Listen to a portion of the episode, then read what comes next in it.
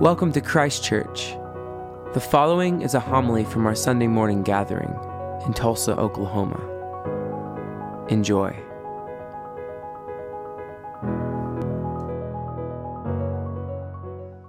Oh, that you would tear open the heavens and come down, we hear from the prophet Isaiah. Isaiah calling out for God to show up and deliver.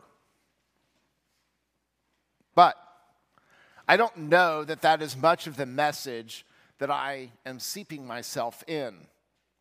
If you're like me, your calendar is already filled up with Christmas parties, shopping, visits to Santa, family events, school programs. The list can seem endless and exhausting. It's almost like there's no time for us to really ask God to tear open the heavens and come down. Mother Julia Gatta, in her book on the Christian life, notes that in the Christian tradition, feasts follow fasts. But what happens when our fast time is so filled that there is no time to fast? How do we prepare ourselves for the glory of the Word made flesh if we are always so full in the flesh? This is the struggle of Advent in our contemporary culture. For here's a little secret about Advent Advent is a time of waiting for the second coming, it is not so much a time of waiting for Christ's birth. It's a season in which we can acknowledge that the world is not right and we are still in the need of a Savior. Our readings, our prayers, our hymns all point to a longing a groaning of creation that the world would be made right, and calling upon God to tear open the heavens and come down. Rightly understood, Advent wants us to look out upon the world and say, Boy, this place is out of whack sometimes. Advent invites us to be like a person who is sick and holding out hope for a miracle cure. Here's an Advent story for you. Zachary Koehn is the now 31 year old father who was found guilty of murder by an Iowa jury after less than an hour of deliberation. His four month old son, Sterling, was uh, found dead in a motorized swing. Sterling's father, Zachary, was convicted of first degree murder and child endangerment causing death. On August 30th, 2017, authorities arrived at the home of Zachary Koehn and 21 year old Cheyenne Harris, where they discovered the lifeless body of Sterling in the swing. The baby weighed less than five pounds at death and had been left in the swing for over a week. He had not been bathed or changed during that entire time. The county sheriff told jurors he found maggots and larvae when the medical examiner began to remove the layers of urine soaked blankets and clothing from the child. The prosecutor distilled the shock in his opening statement. Sterling died of a diaper rash.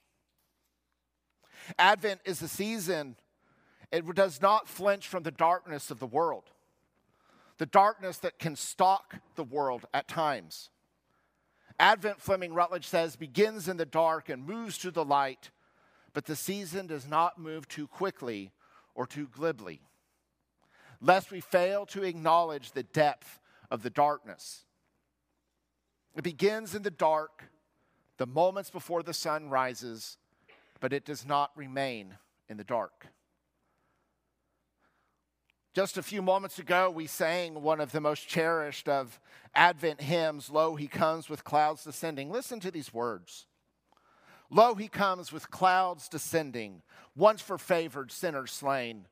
Thousand, thousand saints attending, swell the triumph of the train. Alleluia, alleluia, God appears on earth to reign. Every eye shall now behold him, robed in dreadful mystery. Those who set it not and sold him, pierced and nailed him to the tree, deeply wailing, deeply wailing, deeply wailing. Shall the true Messiah see? Yea, amen. Let us adore thee, high on thine eternal throne. Savior, take the power and glory. Claim the kingdom for thine own. Come quickly. Alleluia, alleluia, Lord, come. Our spiritual lives are lived between the two Advents. The Advent, where God becomes human in Jesus Christ and begins to wrestle away creation from the powers of darkness and sin and Satan. And the second Advent, as we await his return. But God does not leave us comfortless in this time of waiting. God sent the Holy Spirit. The Holy Spirit forms a community, a church, to be a visible sign of God's love in the world. Although, let's be honest, the church at times forgets that our primary call is to be a window into God's deep grace. And this is a place where the Holy Spirit provides us with the gift to serve others. The great missiologist Lesslie Newbigin lamented that in the Protestant tradition, with its emphasis on justification, forgot that the Lord left not a book, a creed, a system of theology and belief, but rather the Lord left a community that is formed and birthed by the waters of baptism a community that exists for one reason and one reason only to bear witness to Christ's reconciling work in word and deed. And this work is tough work, it's exhausting work. We can go and we can hear the stories of the death of Sterling. We can see the brokenness around the world, and we can just get worn out. I was invited by the One America movement to Atlanta, where faith leaders from across the country had gathered to hear each other's stories, to pray, and to support one another. At one small group that I was in, a college student who attends college in New York, but uh, in all of small world things, is actually from Jenks, Oklahoma told us, You don't know what it's like to go to school every day worrying about whether there's going to be a shooting that day. He said, We are not meant to carry so much fear. A rabbi shared how his synagogue had been the target of threats and graffiti, wondering whether they could worship in safety. Another was facing leaving full time ministry because his faith community had been so torn apart by secular politics. It's no wonder in this time of Advent we want to jump to fa la la rather than to reflect on the darkness. A Presbyterian minister said what we really need is not some intellectually acceptable answer to life's most mysterious quandrum about God's action or inaction.